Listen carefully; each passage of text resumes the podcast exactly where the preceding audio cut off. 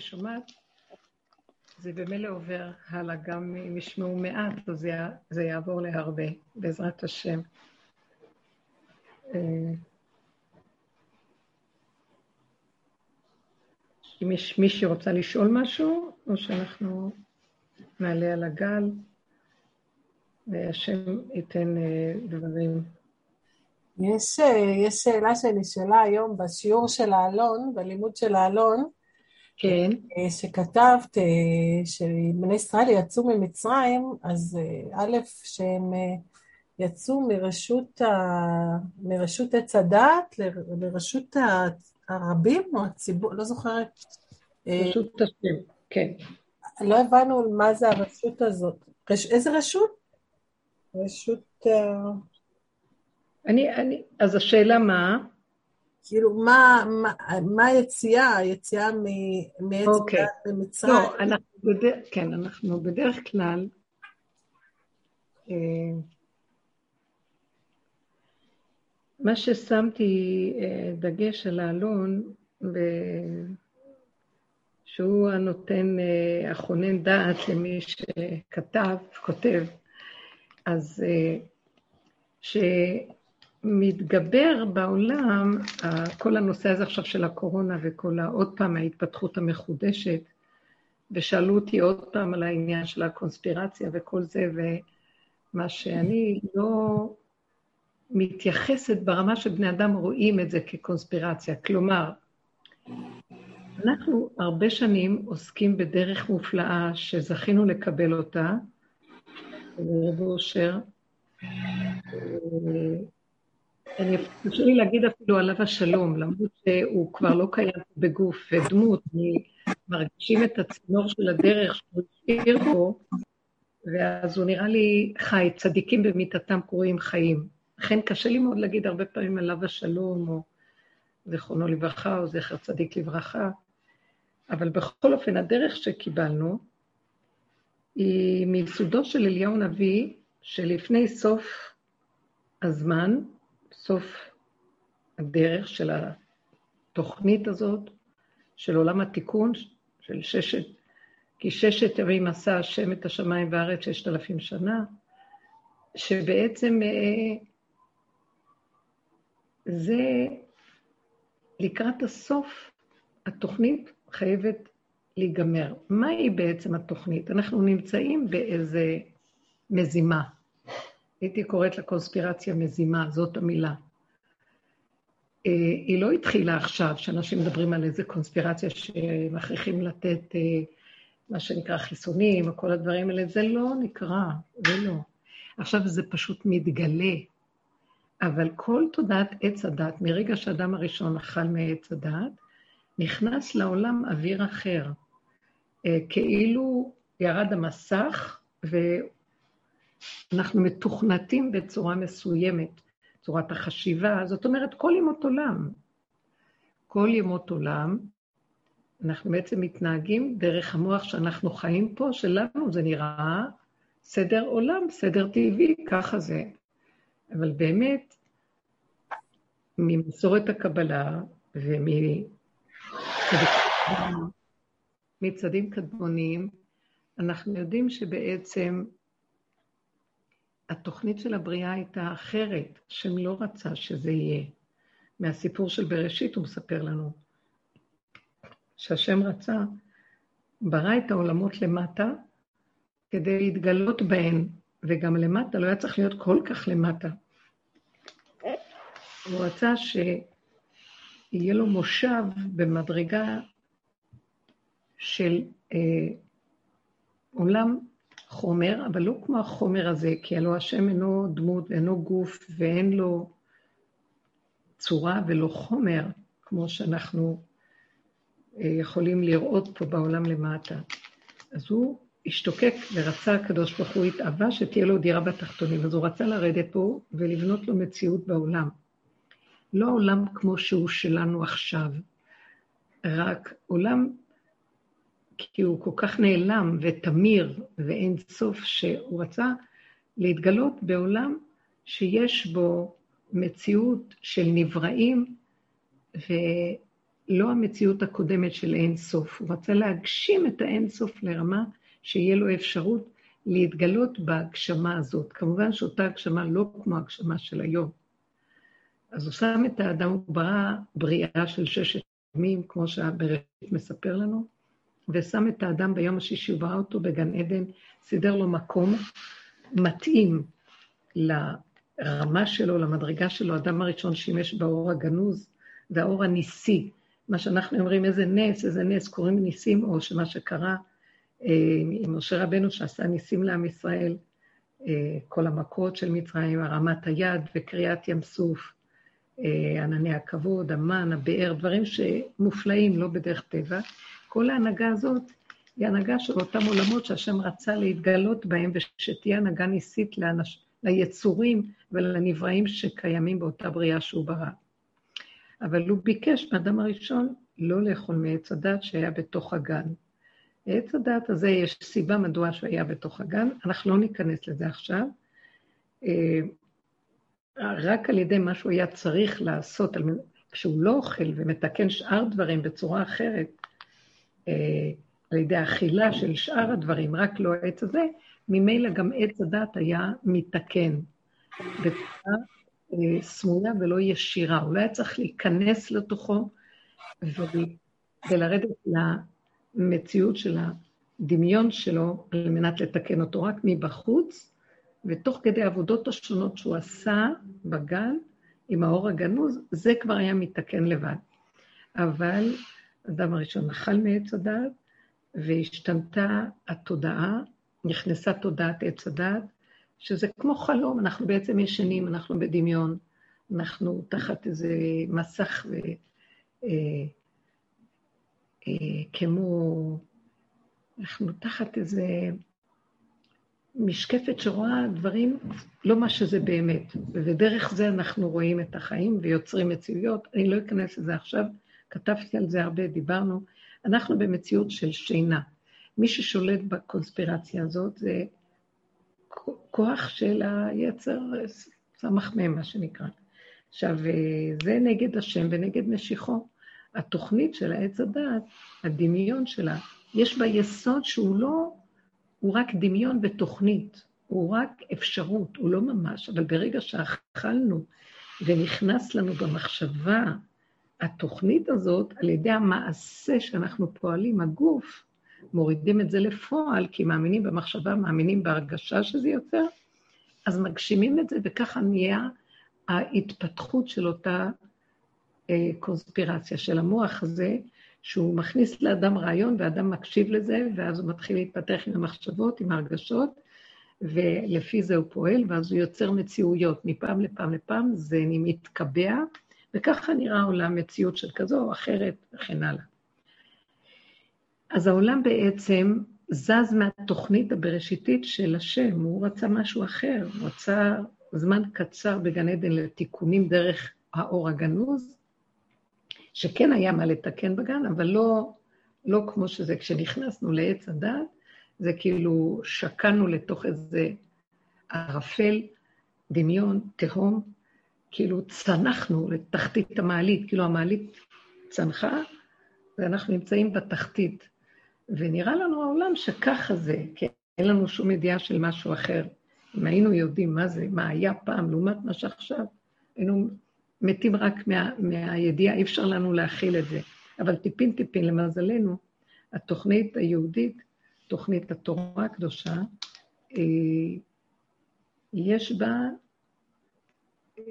מסירה של אור אלוקי דרך משה רבנו, מסירת הדורות, שבא לנו מאבות וכל הצדיקים הקדמוניים, שהעולם, כולם עבדו על אותה דרך, השם נתן להם את הידיעה הזאת, והם עבדו איך לפרק את השקר הזה שיושב על העולם, כוחנות, ישות, דמיון.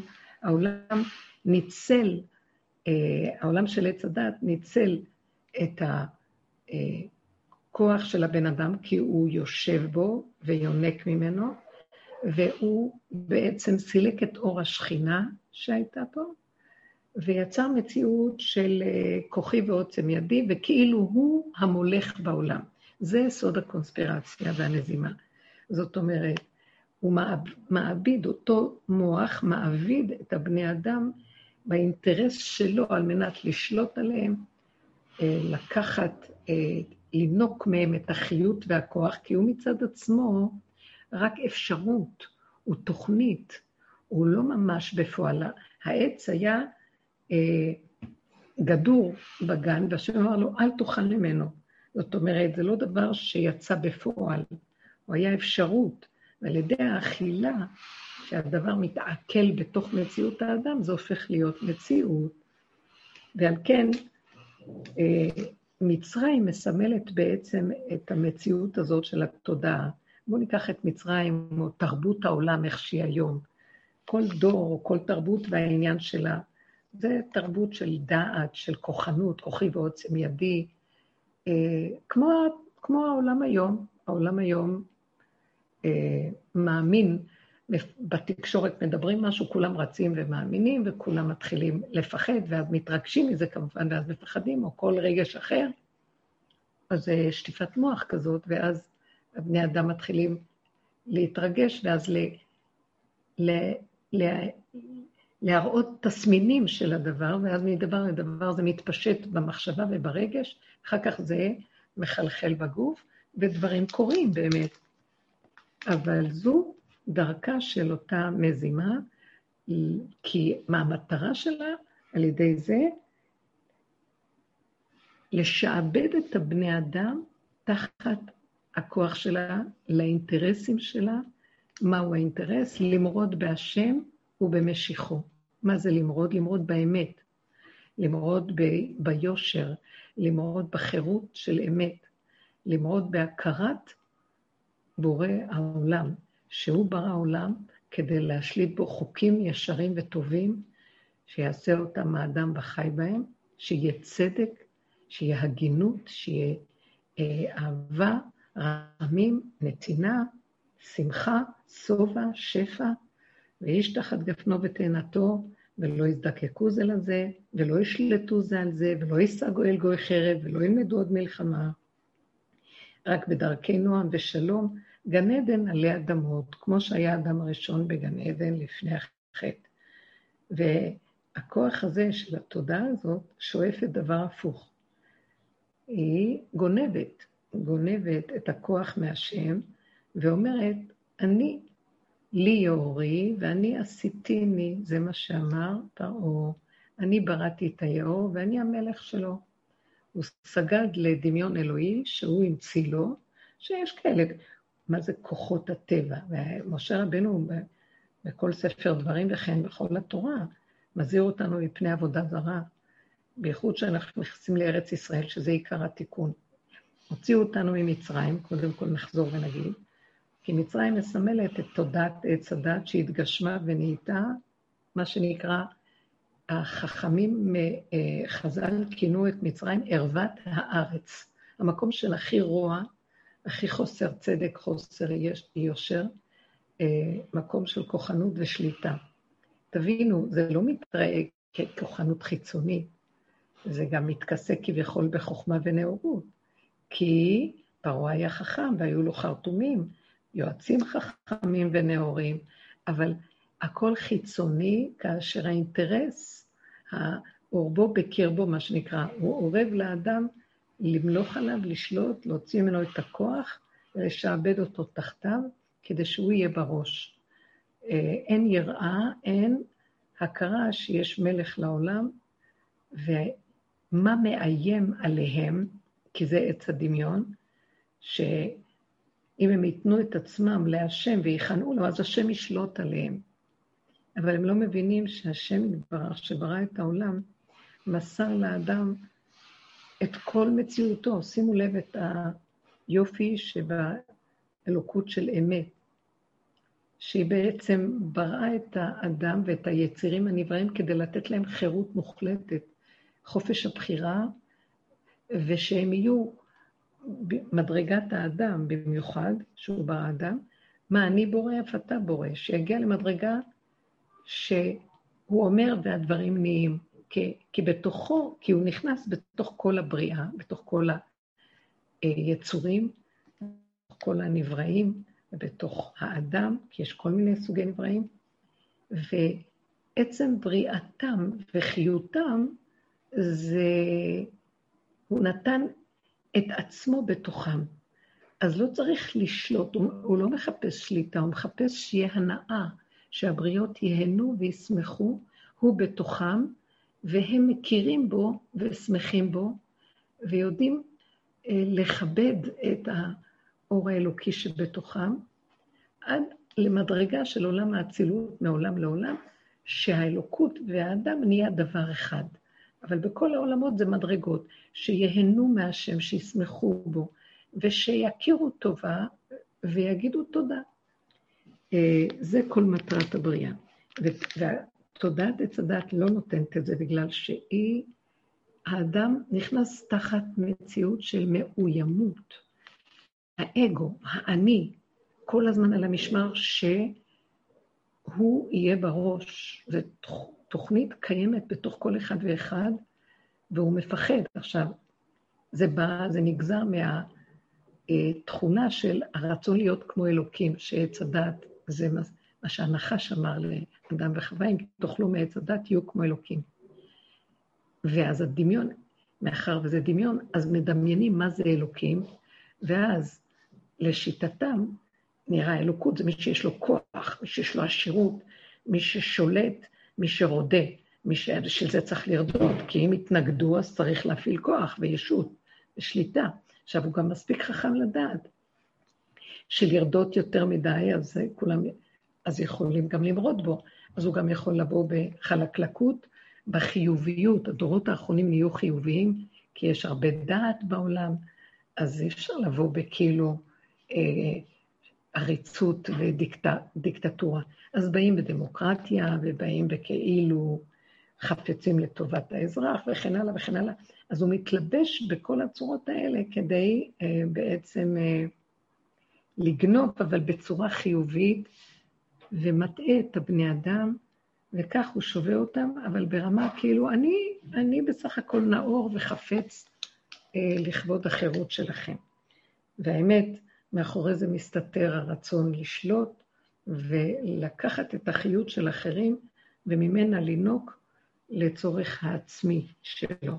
עכשיו, כל היציאה של עם ישראל ממצרים, כי אנחנו הבנים של האבות, שעבדו מאוד קשה נגד הקונספירציה הזאת, נגד עץ הדת, על מנת להביא לעולם, להחזיר את העולם בתשובה ולהגיד להם שיש בורא לעולם, ושכל העבודות זרות שלהם והסגידות מה יסוד עבודה זרה? עבודה זרה, היסוד שלה זה הניתוק מהשם אחד, ולעבוד לכל מיני כוחות בבריאה. אם בבריאה יש יצורים בדרגות שונות, בואו נגיד הגשמה, שמאחוריה יש גם כוח רוחני, המלאכים הם ממונים רוחניים, וכן עליהם עוד דרגות על דרגות עד לרובד האלוקי, שזה עולם האצילות. אז מהעולמות השונים, אז יש ממונים, אז הם ניתקו את הממונים מעולם האצילות, מעולם האלוקות. כביכול, סגדו לממונים, לכל המלאכים וכל הכוחות, אה, שדים, רוחות, כל מיני דברים, סגדו להם כדי לקבל מהם טובת הנאה. אז הכוחות האלה, שכל הבריאה שייכת לבורא עולם, השם יצר אותם, שהכירה את הבורא, התחילה לסובב את האנרגיה לכיוון האדם. אז האדם מבקש ממנה שתיתן לו את הטובה במקום לבקש מהשם. זאת אומרת, הוא חתך אותם מהחיבור לאחדות של כוח כל הכוחות, ויצר, האדם שעובד עבודה זרה, יוצר מצב של אה, נותן כוח כאילו אותו אה, ישות יכולה בפני עצמה להעניק לו.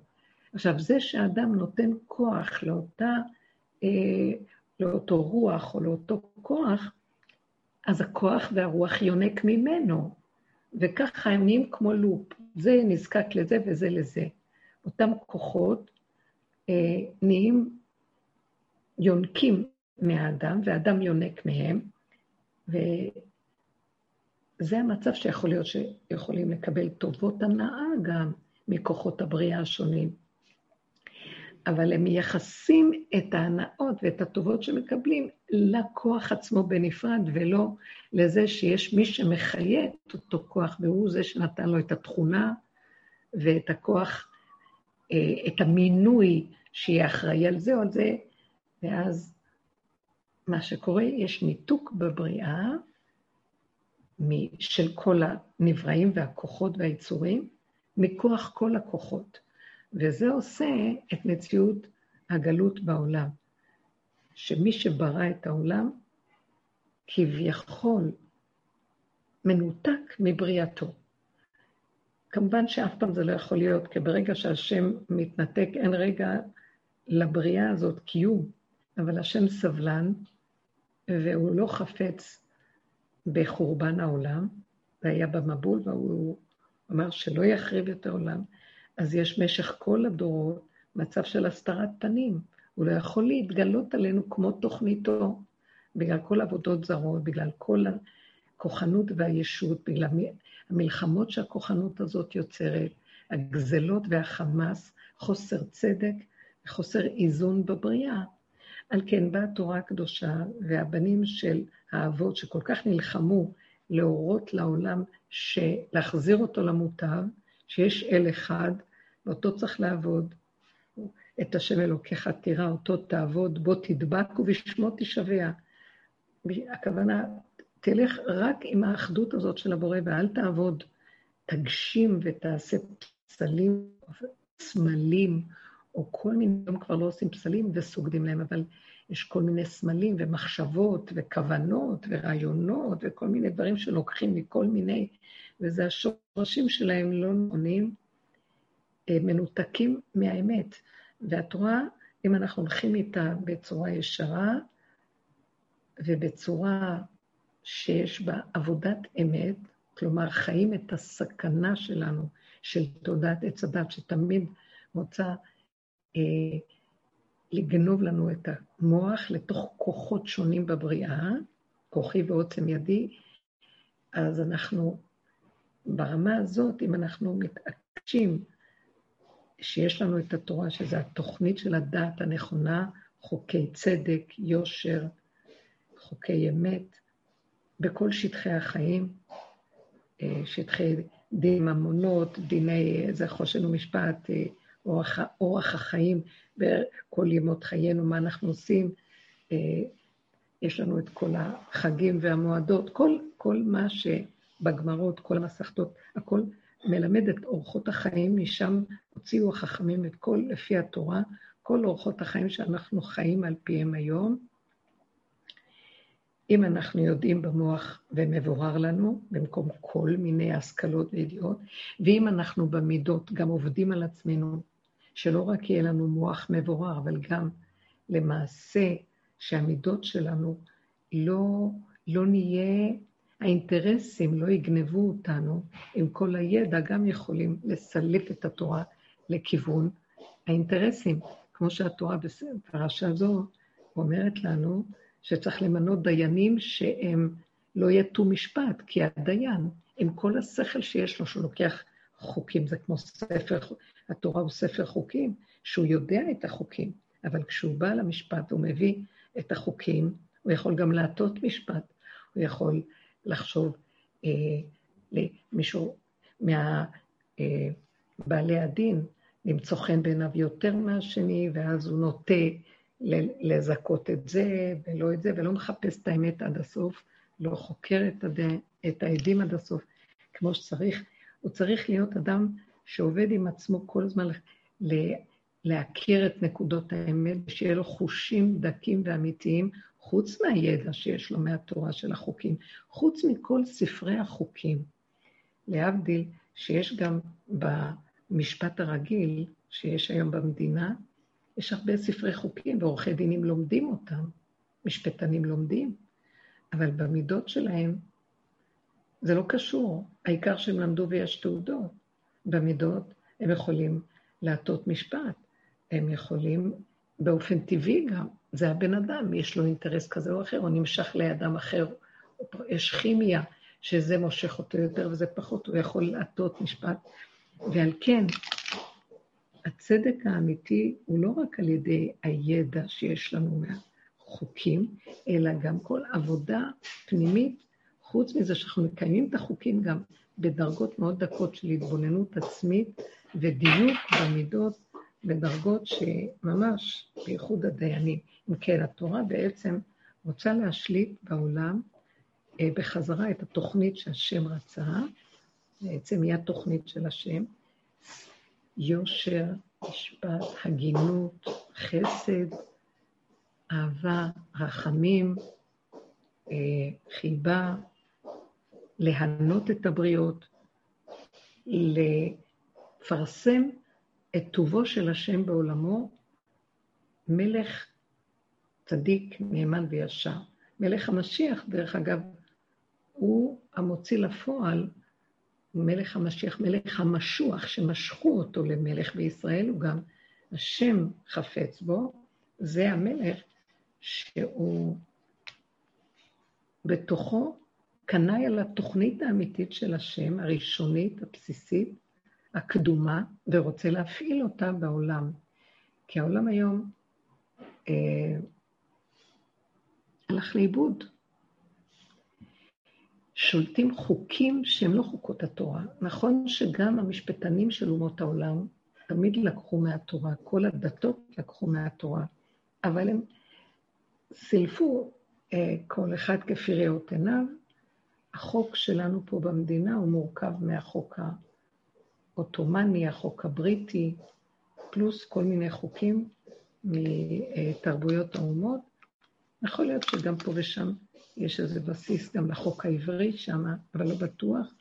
זה לא בקביעות, לא בצורה מדויקת.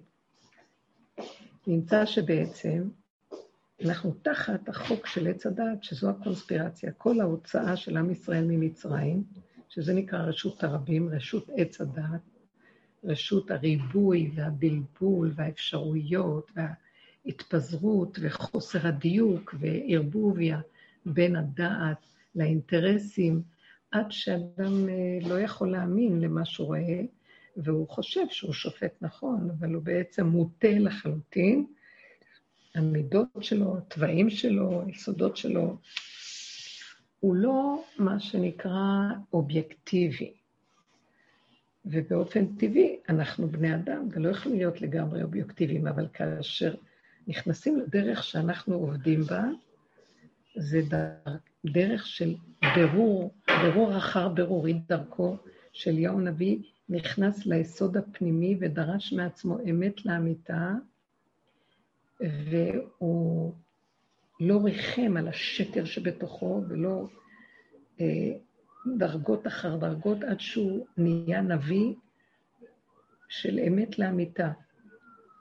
הוא המית את, אה, את התודעה של עץ הדת בתוכו וקיבל חיות מהשם יתברך. מאוד מעניין שאליהו נקרא גם אמיתי, אליהו איש האמת. אה, ורבו של אליהו היה נקרא אחיה השילונית. ויש פסוק שכתוב, יכול להיות, אה, או שזה בהאזינו, או שזה בניצבים, אני חושבת שבהאזינו, אה, ועתה ראו, ראו נא כי אני אני השם, אני הוא. אני מחצתי ואר... אני אמית ואחיה, אני מחצתי וארפא, ואין מציל מידי. יש פסוק כזה. כתוב שם, אני אמית ואני אחיה. אז זה אפשר לראות כאן.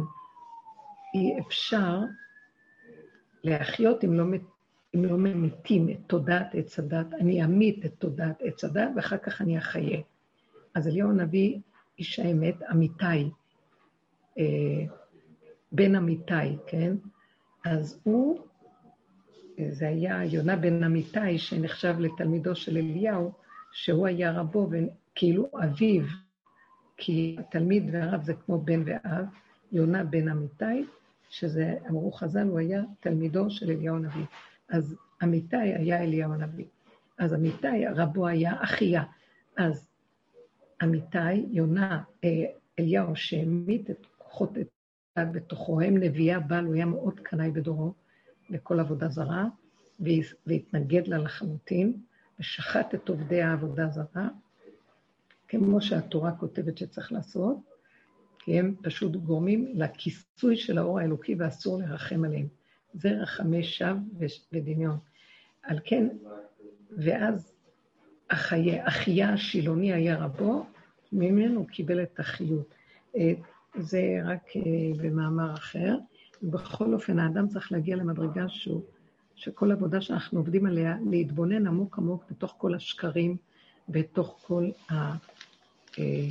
הבלבולים אה, שלו. המצוקות שנוצרות לו זה מהבלבולים ומהספקות והריבוי מחשבות, ריבוי הרגשות ופרשנויות משמעויות, וכשהוא עובד עם עצמו, לפרק את השקר של עצמו, כאשר השני והעולם מראה לו את זה, אז האדם הזה זוכה לקבל, צמצום אחר צמצום, אה, אוויר אחר, הוא מתחיל לקבל דעת מכיוון אחר, ודבר ראשון, הוא ישר רואה את עצמו, מה שאחרים לא רואים כל כך, כי אנחנו משוחדים, אינטרסים, אנחנו משוחדים, נגועים, אבל אותו אדם רואה את הנגיעות, ואז הוא נלחם בהן ולא מוכן לוותר לעצמו. אדם כזה אחר כך יכול לקבל את ההערה החדשה. באלון אני כתבתי שאנחנו צריכים להילחם נגד הקונספירציה הזאת, הדרך שלנו היא לפרק את עצמנו, ולא להילחם בה בחוץ. זה לא אנשים שהם בעצם יוצאים נגד הממשלה או נגד מה שקורה, כי אין כאן מה לצאת, לצאת נגד אף אחד, ואפילו זה סכנה.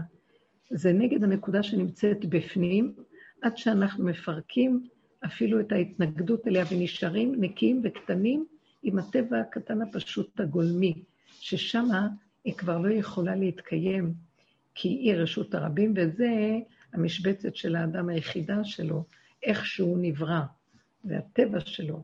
על כן אין טענה על הטבע, אפילו אם יש לו נטייה לרגע להתפרץ, אבל זה רק רגע קטן, או כל דבר אחר שהוא עושה. אבל זה לא הסבך של המחשבות והבלבולים והספקות והריגושים אה, שעץ הדעת, האווירים, ההבלים של עץ הדעת משפיע עליו, אלא זה הטבע הקטן הנקי בתחתיתו. על כן האדם שעובד בדרך שלנו מפרק את כל הקונספירציה הזאת, כל עץ הדעת, ומגיע למקום שהוא נשאר ריק וקטן ופשוט, והפשטות הזאת היא הבסיס הנפלא שירד עליו אור חדש. כל היציאה ממצרים, נחזור להתחלה, של, של, של עם ישראל, שהשם הוריד את בניו של אברהם, יצחק ויעקב, השבטים, לתוך מציאות 70 נפש, לתוך מציאות של עם אחד, שיקבל את התורה, על מנת לעמול בעולם, אה, לפרק את השקר מן העולם, להיכנס לארץ ישראל, לפרק את כל האומות שהיו כאן, 70 אומות, שבע אומות, החיטי והאמורי והפריזי, הגרגשי והיבוסי והכנעני והעמלקי, ולפרק אותם, כי הם היו עובדים עבודה זרה, שהיא בעצם התישה את המציאות אלוקית בבריאה. צור ילדך תשי ותשכח אל מחולליך, בפרשת האזינו. על ידי זה שאנחנו הולכים אחרי השקר, אנחנו מתישים את הכוחות האליים שבעצם באים אנרגיית החיים שלנו והורגים את עצמנו על ידי זה, מקבלים מחלות, מקבלים אה, מחלות גוף או רוח, נפש, גוף. וזה כי אנחנו דורכים על אנרגיית החיים האמיתית, שהיא האלוקות שבתוכנו, והורגים את עצמנו במו ידינו. על כן, כל המטרה היה לצאת ולהיכנס לחוק וסדר ומשפט נכון, עם הוראות מדויקות, בתוך כל ההוראות האלה, כמובן, אה, מתוך עבודת מידות דקה מן הדקה, לשרש אחר הדמיונות והרגשות וההתרחבויות שלנו, שהן בעצם הורסות לנו את החיים. וזה, תסתכל, זה חוזר על עצמו הרבה, קודם כל, ארבעה ספרים ראשונים זה לתת לנו בתורה את החוקים, את הדינים, את המשפטים שאדם צריך להתנהג בהם נכון, על מנת לזכות שיהיה הערה אלוקית פה בארץ ישראל, שהיא מקום מושבו של השם. היא בעצם הגן העדן הקדום, זה היה בארץ ישראל. ליבו של גן העדן הקדום היה ארץ ישראל. והכל התפזר, הכל התקלקל, ועכשיו כל מתן התורה היה כדי להחזיר, להוציא את עם ישראל למצרים, לתת להם תורה, להיכנס לארץ ישראל, מקום מושבו של השם, שאם פה יקיימו את התורה כמו שצריך, אז יחזור האור, האור האלוקי לגור במקומו, במושבו, שזה ארץ ישראל. יש, וגם, כמו שקראנו בפרשה הקודמת, להקים מקום מקדש להשם, מקום מדויק, כדי שירד האנרגיה האלוקית בצורה מדויקת, דיוק אחר דיוק, עשר קדושות, אחת מלפנים השנייה, וכמובן, כדי שזה יתקיים, לפרק את כל האחיזה של עמי כנען שישבו כאן, שהם עבדו עבודות זרות, הרסו אה, את הכדור, כל הכדור, ארץ ישראל כנגד כל הכדור, שבע אומות כנגד שבעים אומות, התמצית של התמצית. אז כל הרעיון להוציא את עם ישראל ממצרים, לתת להם את התורה, להביא אותם לפה, בנים של אה, אבות שכל חרטו על דגלם את המלחמה נגד השקר והרוע בכדור, ולהשליט את מלכות השם. אז בניהם, בני בניהם יבואו לכאן, ובמקום מושבו של השם עם התורה הקדושה, אה, יתקנו בארץ ישראל על ידי הקיום, ישרשו את אומות העולם ואת עבודה זרה, ויחיו בחוק התורה הקדושה, כי עיקר קיום התורה זה בארץ ישראל, אז על ידי זה כל כדור הארץ יטהר, יזדכך, ויחזור למצב שאמרו חז"ל, שלעתיד לבוא, אה, כל העולם יתקדש בקדושת ארץ ישראל. ארץ ישראל תתקדש בקדושת ירושלים. ירושלים תתקדש בקדושת המקדש, המקדש יתקדש בקדושת אה, קודש הקודשים, וכן על הדרגות אחר דרגות. זאת אומרת שהקדושה תתפשט בעולם כתוצאה מהעבודה שעם ישראל יעשו כדי קיום התורה בצורה נכונה.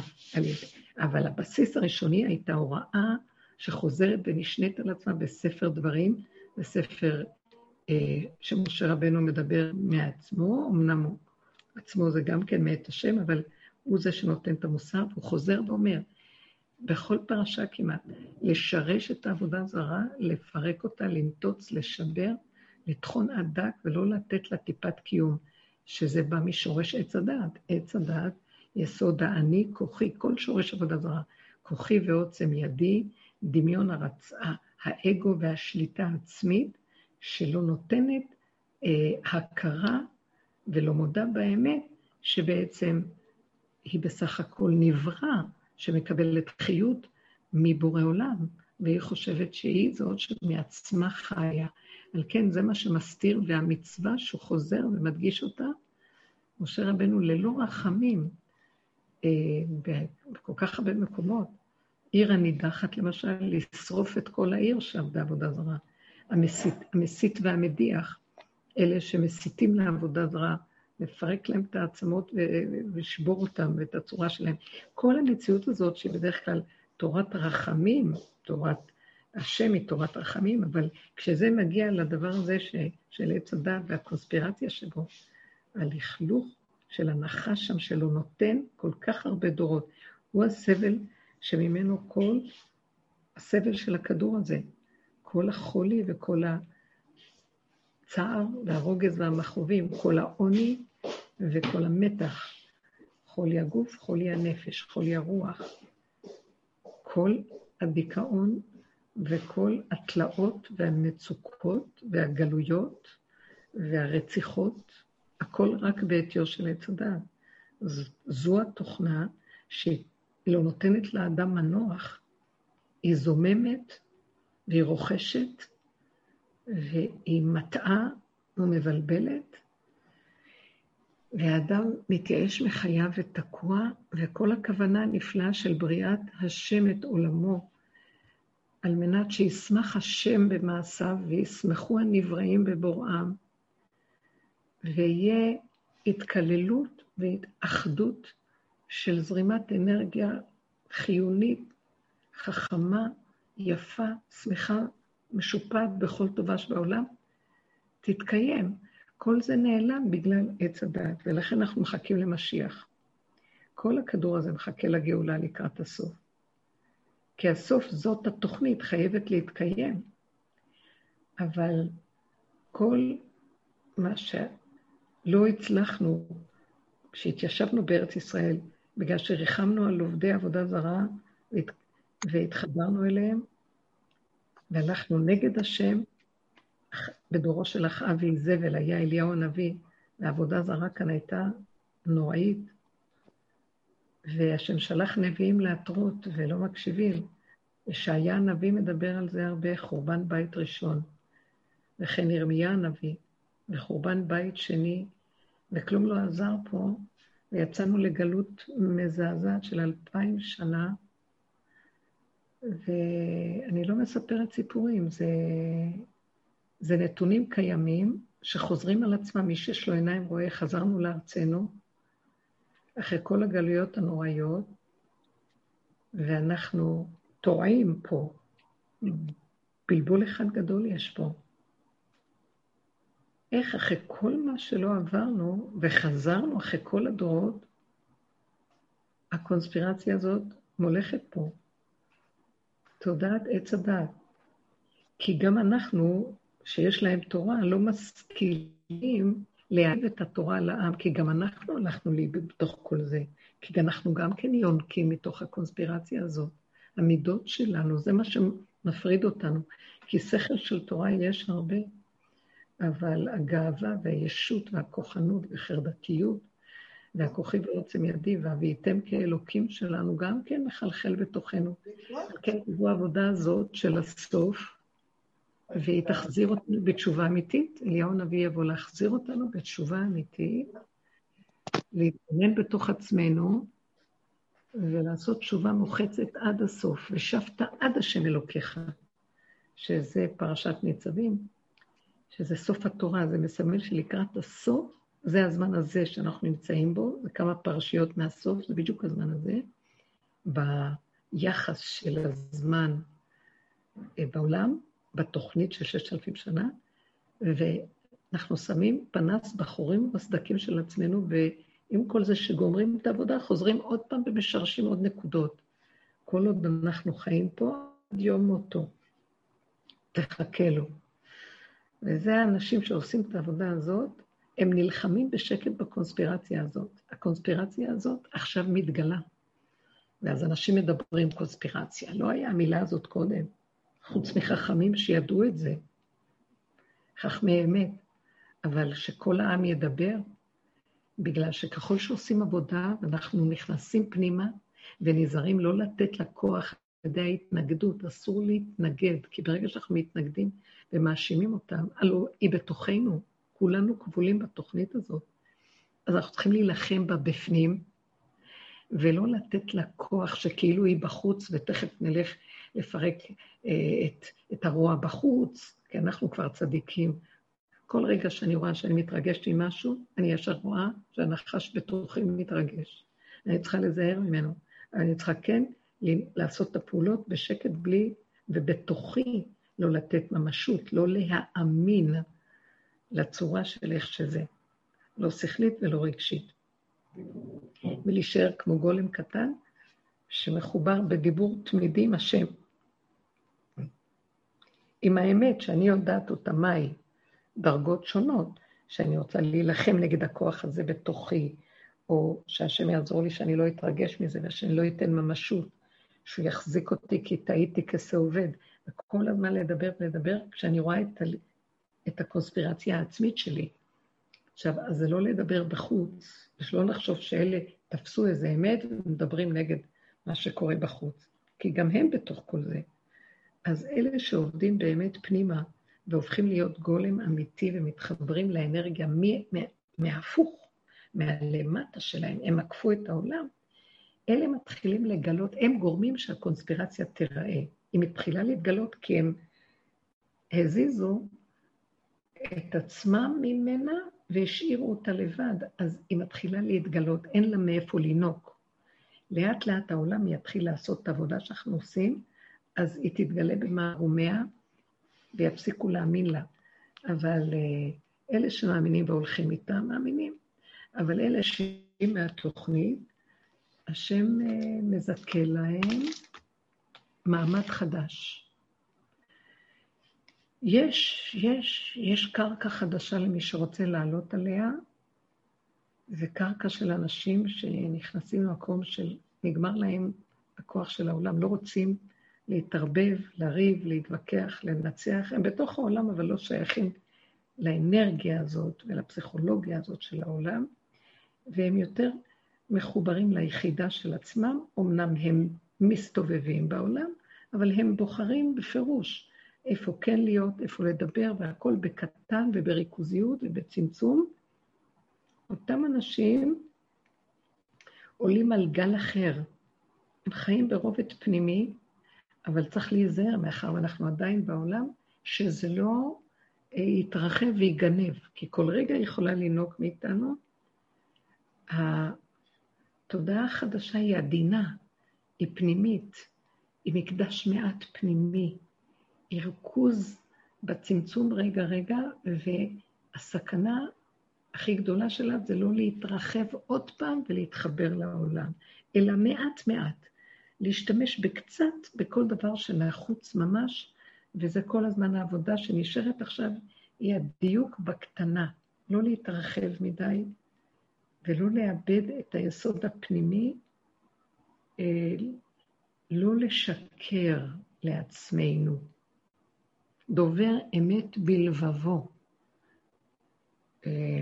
זאת אומרת שביני לביני אני לא אשקר לעצמי, ואני אהיה כל הזמן עם פנס לבדוק איפה אני מתחילה להיגן ולא לתת. עוד פעם ועוד פעם. כלפי חוץ לא צריך להראות את זה, אבל צריך נקודת חזקה. אה, הדיבור המתמיד עם השם, וגם החזרה על החוקים שהשם רוצה מאיתנו שנקיים פה בקטנה, בקטנה. גם כל הפרשיות והדעתנות שהתרחבו לנו במוח זה גם יותר מדי. זה כל פרשה שאנחנו עוברים, נקודה קטנה שיש בה בשבילנו לקחת ועוד פעם להתחזק ולהתעדכן ולחזור ליסוד הפנימי, וזה. כיום אין עבודות זרות כמו שהיו פעם. יש, אולי במקומות כמו הודו, כל מיני מקומות שעדיין, אבל יש כאלה, או כל מיני אה, כוחות כאלה ורוחות, או אה, כל מיני דברים שאנשים לוקחים, מעשנים או שותים, על מנת לקבל איזה מין אה, אה, משהו של, של נפש, או שיהיה להם איזה דרגות אה, של בהירות בתוך עצמם. זה אה, חלק מהיסודות של עבודה זרה, בגלל ש... של כל המציאות של עבודת השם זה על ידי בחירה של עבודה לפרק את הדמיון. וזה יכול להוביל אותם לדמיון אחר. על כן הדמיון, בכל הצורות שלו, חייב להתפרק, ושאדם יישאר חומרי, גולמי, קטן ופשוט מסכים ונכנע שהוא נברא חסר. זה בסדר שהוא חסר, ומכיר בחסרונו, ולא מחפש אורות, רוחות, מדרגות, אה, כי אז הוא יזדקק לכוחות, אלא הוא מודה בחיסרון, נשאר בקטנות, ומהקטנות הוא מקבל חיות מחודשת שבאה מכיוון אחר לגמרי, לא מהמוח והכוח של עץ הדת. האם אתן רוצות לשאול משהו? אני מקווה שעניתי משהו למי ששאלה כן, את השאלה. אפשר? כן. את אומרת, עבודות זרות. כאילו זה משהו חיצוני וצריך להיזהר ממנו. אנחנו חיים בתוך מציאות של עבודה זרה. מבינה? כל, כל מה שאמרת, כל המסביב שקורה, זה המציאות שנמצאת בתוכי. אין מתום בבשרי, אין טיפה טוב, ואם יש איזשהו טוב שנכנס, זה בורא עולם. האדם לא יכול שום דבר חוץ מדברים רעים. ואם הקדוש ברוך הוא מרחם עליו, אז הוא מאשר לו ונכנס, ומאשר לו לעשות עבודה. ולראות את פגמיו ולהיזהר מהם וזהו. ואז הוא מזהה. זה מה שאמרנו, כן, יפה. שמה שנשאר לאדם לעשות זה לעבוד עם עצמו ולראות, לזהות דרך המציאות מסביבו את הקונספירציה הפנימית שלו, את האינטרסים, את החשבונאות, את הרגשות שנגנבים כל הזמן, מחשבות והסערות, ואת כל זה לא לתת להם כוח. הוא רואה את זה, הוא מקבל שפלות, אבל גם צריך לדעת שאין לדבר סוף. יש איזה מקום שאנחנו עייפים, וכשמשהו שלילי מתגלה לנו, זאת אומרת שאנחנו רואים את עצמנו ומתגלה האמת, כמה אנחנו בעצם שקרנים, אסור להתרגש מזה גם הרבה. לקראת הסוף התרגיל הוא לקבל, להודות, לראות, לבקש רחמים ולהסכים. עצם זה שאני לא מתרגש מזה וסוער ונהיה עצוב מזה, כביכול לעולם אני לא אגמור עם זה, כי תמיד זה ככה, אז מה יהיה? אנחנו תקועים פה, כי כבר צעקנו, ראינו, התבוננו, אין לזה סוף. אז יש איזה שלב בעבודה שגם לא לתת לזה שום התייחסות רגשית. ההכרה והבקשה של השם. אני ראיתי את זה, היום היה לי גם כן איזה ניסיון כזה, לא יודעת מה זה היה, אני לא ממש התבוננתי להכיר, אבל אה, אחרי הסעודת שבת, הלכנו קצת לנוח, והמחשבות, פשוט נמנמתי איזה עשר דקות, ומשהו עורר אותי, והתחיל בליל של מחשבות במוח, שלא יכולתי להבין. לא היו לי מחשבות קודם, או מה, וקשקש לי, וקשקש וקשקש, וכל מיני. והסתכלתי והייתי קצת נדהמת, ותחושה מאוד שלילית נכנסה, אה, שהשתלטה כזה.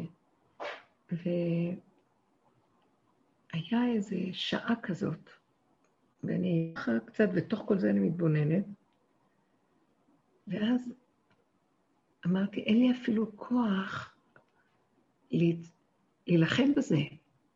אין לי כוח אפילו להצטער. זה לא מציאות, זה כאילו איזו מציאות שנכנסה לתוך השטח שלי. זו מציאות קיימת כל הזמן פה באוויר, בעולם, והיא מחפשת מקום לקנן, לשבת. אז התבוננתי בה, ורק כשהתבוננתי והתעקשתי שאני לא אתרגש ממנה, כאילו היא נפרדת ממני, פתאום התבצרה לי איזו נקודה עדינה ממש בשנייה מאת השם, שאומרת לי, בלי מילים, שעכשיו אני רק אתרכז בנשימה אה, בין הנחיריים, ולשים שם את התודעה, לא להתבונן במחשבות, בסערה, והתבוננתי תוך כדי זה שאני לא נותנת לרגש שלי להביע מה המחשבה אומרת, לא אומרת, כן אומרת, שום רגש, רק כמו משהו שמשגרים שם מחשבות, ואני רק רואה את זה כמו סרט, אבל לא נותנת לרגש להיכנס. עם כל זה, הסתכלתי על זה, ופתאום כאן באה איזו הכרה שאת צריכה לרדת לנשימה ולהיות בין שני הנחיריים בקו של האמצע. ושם התודעה צריכה להתיישב. רק פה תשימי אותה. זה המקום, שתסתכלי רק על המקום הזה. ופשוט הכל נעלם. איזה שקט חזר להיות שלווה מדהימה. וראיתי שאין סוף למלחמה הזאת, כל הזמן זה יהיה קיים. רוחות נכנסות, רוחות יוצאות, אני אפילו לא יודעת איך ולמה. לא הייתה סיבה שיכולתי לחשוב קודם על מה. אבל אני ראיתי שהמחשבות באות להטריד, למשוך, אה, להסעיר אותי, לבלבל אותי, ואני העייפות שהדרך של העבודה גורמת לנו, והתשישות, והלאות, ורק ההתבוננות, התבוננתי נטולת רגש. כאילו זה לא שייך לי, אבל אני מתבוננת בזה. וקצת היה לי פליאה מאיפה זה בא. אבל בתוך זה, זה כאילו משהו, שלחו לי איזה משהו, שזה היה כבר שעה כזאת ארוכה. תרדי למקום הזה ואין כאן כלום. המקום של מה שקורה עכשיו זה שמה שמיכל אומרת בעצם, זה לא ייגמר, זה, לא, זה מציאות האדם. אבל יש איזה משהו שבא להציל אותנו פה עכשיו. אסור לנו להיות, אה, בואו, זאת המילה, אסור להאמין לשום דבר. במחשבה, בתרבות חיים הזאת, איך שזה, בהרגשות שהיא, שהמחשבות משדרות לנו. זה אמר ככה, זה עשה ככה, לא עשה ככה, כן עשה, מה אני עם עצמי. שיהיו הדברים הכי, שאפילו מטעם העבודה עצמה. אני לא רוצה שהם יתנהלו לי במוח וברגש. הם צריכים להיות בדרגה של גולם, בשר ודם. מעשה, פעולה, כניסה, יציאה, להרים משהו, לטחון, לכתוב, לעשות, לחתוך, להיכנס, לצאת. לא מוח ומחשבה. אם אני רואה מערכת נפתחת לי במוח ובהרגשה, אסור להאמין לזה, כלום. לא רוצה שזה יבוא משם בשום צורה. גולם שפועל וזהו. אז מה ששלחו ונתנו לי, כאילו, תתקעי את האנרגיה של ההכרה שלך באף. ונשמתי. זה גם לא היה תרגילי נשימה כבדים והמון עבודה, מאמץ להתרכז בנשימות, כלום, כלום, כלום. רק שמתי לב לנשימה, זהו. וכל האנרגיה הייתה במעשה הפשוט של נשימה, בלי מוח, בלי הרגש. על כן, כל מה שעכשיו צריכים לא להאמין. והעולם כל כולו הוא אמונות. תקשיבו איך העולם עובד. מישהו אומר משהו ישר, אמרו זה, שמעת שאמרו זה וזה, מה נראה לך כך וכך, אז מה צריך לעשות? אז לא זה, מתרגשים, מקשקשים את זה במוח, טוחנים את זה, מתעסקים עם זה, זהו. נכנסנו לתחום שלו והוא גנב אותנו. זה צריך להיות מאוד מאוד חד עכשיו. הגולמיות צריכה להיות פשוטה, ומישהו יגיד לך משהו, הוא יכול להעליב. אה, אני לא רוצה להגיד, זה לא נשמע טוב. מישהו שאני מעריכה, הרים לי איזה טלפון ואמר את זה, אה, משהו שיכול היה מאוד מאוד להעליב. מאוד. אמ, ואז, לרגע, וטרק את הטלפון. לרגע, אה, היה לי איזה רגע כזה מוזר, מה זה? מה זה היה? אחרי רגע, אני אגיד לכם, זה, זה הדרך הזאת, תלכו לכיוון הזה עכשיו. אמרתי לעצמי, נכנס מפה, יוצא מפה, אסור שזה יחלחל פנימה. נכנס באוזן אחת, יצא מהשנייה, לכי לדרכך. זהו. למה? מי? איך? מנסים אותך? מה רוצים ממך? זה לא נראה הגיוני? מה לא... אמרו, אמרו, עשו, לא, זה לא קשור אליי, נקודה. זה כזה, זה כבר לא מקום של בוא נעבוד על עצמנו. אה, את בורחת מהמציאות, אה, את לא מתמודדת, אה, זה הפקרות, כלום, כלום, כלום, כלום, כלום. לא, וזהו. לא מאמינה בשום דבר. מה אכפת לכם? עד שזה בא למעשה ממש. נניח ידפקו בדלת, מישהו יגיד לי בטלפון, היי, זכית בהמון כסף. נכנס מפה, יוצא מפה. דופקים בדלת ומביאים לי את הכסף, נגיד להם תודה רבה. גם לא להתרגש מדי. בא, הולך.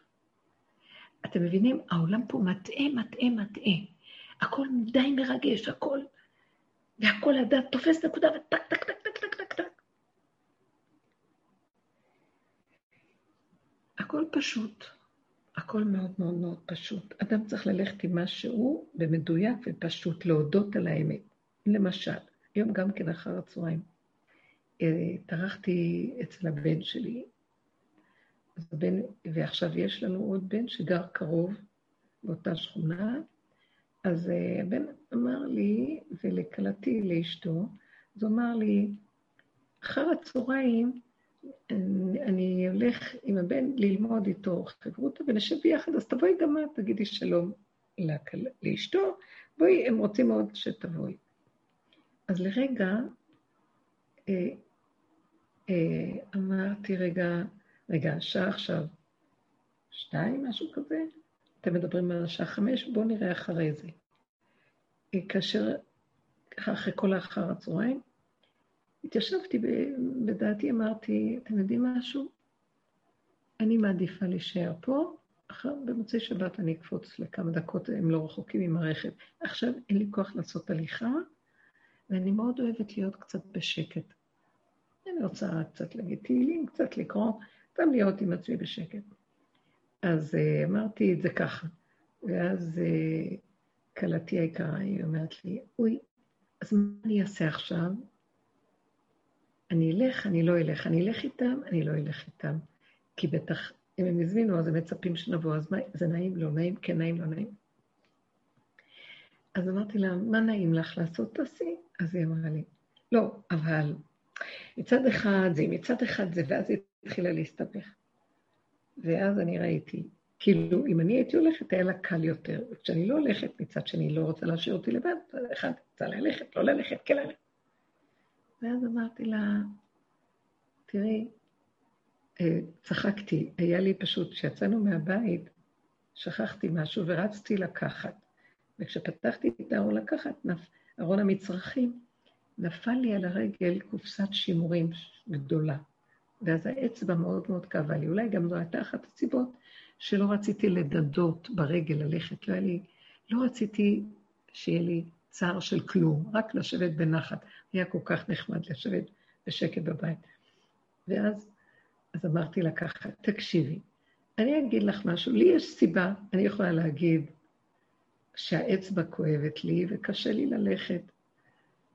ואת יכולה להגיד, בגלל שאני, האצבע כואבת לי, אז את נשארת איתי, כי את לא רוצה להשאיר אותי לבד. אז בזה זה יפתור אותך, אז היא צחקה. אז אמרתי לה, תקשיבי, יותר מזה, אני יכולה להגיד שבגלל הקופסת זיתים, אני לא יכולה להגיע אליכם בגלל שנפלה לי על הרגל קופסת זיתים, שאחר כך אה, קצת כאבה לי הרגל, אז אני תולה את זה בזה. ואת יכולה להגיד, בגלל הקופסת זיתים שנפלה לה לרגל, שהיא לא יכולה לצאת מהבית, אז אני עכשיו כרוכה גם כן ולא יכולה ללכת כי אה, אני רוצה להישאר עם אמא בבית, לארח לחברה כביכול. אז שתינו התחלנו לצחוק, וראינו שהכל בגלל הקופסת זיתים. אז אם כן, הקופסת זיתים היא אשמה. ואז אמרתי לה, את יודעת מה? בואי נתלה בקופסת זיתים וזה יהיה הכי טוב, כי אני רואה שאת לא יודעת מה לעשות, ואת לא יודעת איך להסתבך. ואז התחלנו, ממש, זה היה כל כך מתוק, שהיה לנו מין חד-גדיה כזאת, זה נפל שנפל על זה, שעשה לזה, שלקח את זה, ובסוף אנחנו יכולים לתפוס מי האשם שם ולהטיל עליו את האשמה. אז ראינו איך שהמוח מתעתע באדם בעצם. כי אם לא הייתי אומרת לה, מה אכפת לך? אני תולה בקופסת זיתים. ואת תתלי בי שאני תולה בזיתים, שעשתה ככה של אחד גדיין. וככה אנחנו... אבל כשאת מנתקת את זה ואת לוקחת כאילו את אדם רציני, תראי כמה קופסת זיתים הצילה אותנו עכשיו. ואילו את, עם הרצינות שלך והחשבונאות, וכן נעים, לא נעים, כן נבוא, אולי היא רוצה, אולי היא הכינה עוגות ורוצה שנבוא, אולי זה לא... תעשי מה שנכון לך. אין לך כוח, את לא יכולה שבת, לא נורא, אז הם ילכו שם, אז הם יאכלו מהעוגות, זה לא משנה. לא ללכת נגד מה שרוצים, לא להתחשבן מדי. זה לא כזה, אה, מה שנגיד, לפעמים צריך לעשות טובה לשני ולוותר, אבל זה לא כזה, הם לא תלויים בזה וזה לא מה שעושה. ואת נשארת עם המחשבות, והריבוי מחשבות, ראיתי אצלה המון מחשבות, היא לא ידעה מה לעשות, כי מצד שני, כי מצד אחד, כי מצד שלישי, כי מצד רביעי. בסוף שתינו צחקנו ואמרנו, טוב שהייתה קופסת זיתים פה, כי היא פתרה את הכל. הגולם, החומר הפשוט, תחזרו אליו, מה הוא רוצה? הוא לא יכול, אין לו כוח. אין לו כוח. ברגע שנהיים חשובים, רציניים, חושבים, אחראים, אה, יש עלינו, ורציני פה, הלך עלינו. נכנס מפה, יוצא מפה. ראיתי שזה כל כך עובד. אחרי חצי שעה, שאמרתי, נכנס מפה, יוצא מפה, התקשר אותו אדם ואמר, הכל היה רק הצגה, לנסות אותך. זהו, סגר את הטלפון. צחקתי כל כך, ואמרתי, ריבונו של עולם, אתה פשוט מראה לי, לא סתם שלחת את זה, כי אתה לא, אתה רוצה להראות לי, חבר'ה, אל תיקחו פה את העולם ברצינות. לא להתווכח, לא להתנצח, לא לריב, לא, לא עם השני, לא כל שכן, גם לא עם עצמכם. תסתכלו על הנקודה, גם היום אפילו, גם העבודה נגמרת, להתבונן, להכיר, לעבוד, לאפק, לצעוק להשם, לבקש רחמים. אין לי כוח גם לזה, נגמרה לי הנפש. נגמרה לי הנפש. אין לי כוח. עכשיו, מה שאני רק רואה, מצוקה. גם אני בקלות יכולה להתבונן במצוקה, ואין לי כבר רגש שלי, אבל עצם ההתבוננות, גם איכשהו, את רואה סרט, את לא מתרגשת ממנו, אבל את רואה אותו. עצם מראה העיניים, הוא כבר נכנס פנימה ומתחיל אה, לפעול את פעולתו, לפחות במחשבה או באיזו הכרה מסוימת. אז הוא אומר לי, גם זה לא. אז הוא אומר לי, תחזרי לאף למטה ותנשמי נשימה עמוקה. תשבי בנשימות שלך, זה מה יש, אין כלום. שקט, אין מוח, אין את הישות, אין אני, אין כלום. תחושת הגולם היא נקייה, היא קלה, היא נעימה. החושים זורמים, וזהו זה. לא רוצה לדעת, לא רוצה להבין, לא רוצה להביע, לא רוצה מלחמות. שקט, רגיעות. זה המקום שאם מתאמנים עליו, הסיבה ממילא באה ומסובבת אותי לאיזו פעולה כזו או אחרת. הפעולות, כמה שיהיו פחות עם דעת, עם שכל, עם uh, רגש. פעולות פשוטות, נקיות. עכשיו זה הקו, המתווה. לא להתערבב עם רצינות, עם שכל מדי, לא לקחת ברצינות. בואו נגיד שלקחנו, לרגע נפלנו, מיד אחרי זה להגיד, אז לא להתרגש שנפלתי. אז לא לקחת את עצמי ברצינות שאמרתי. אז אמרתי, אז עשיתי, אז הגעתי, הכל בסדר. רק לחזור לקו האמצע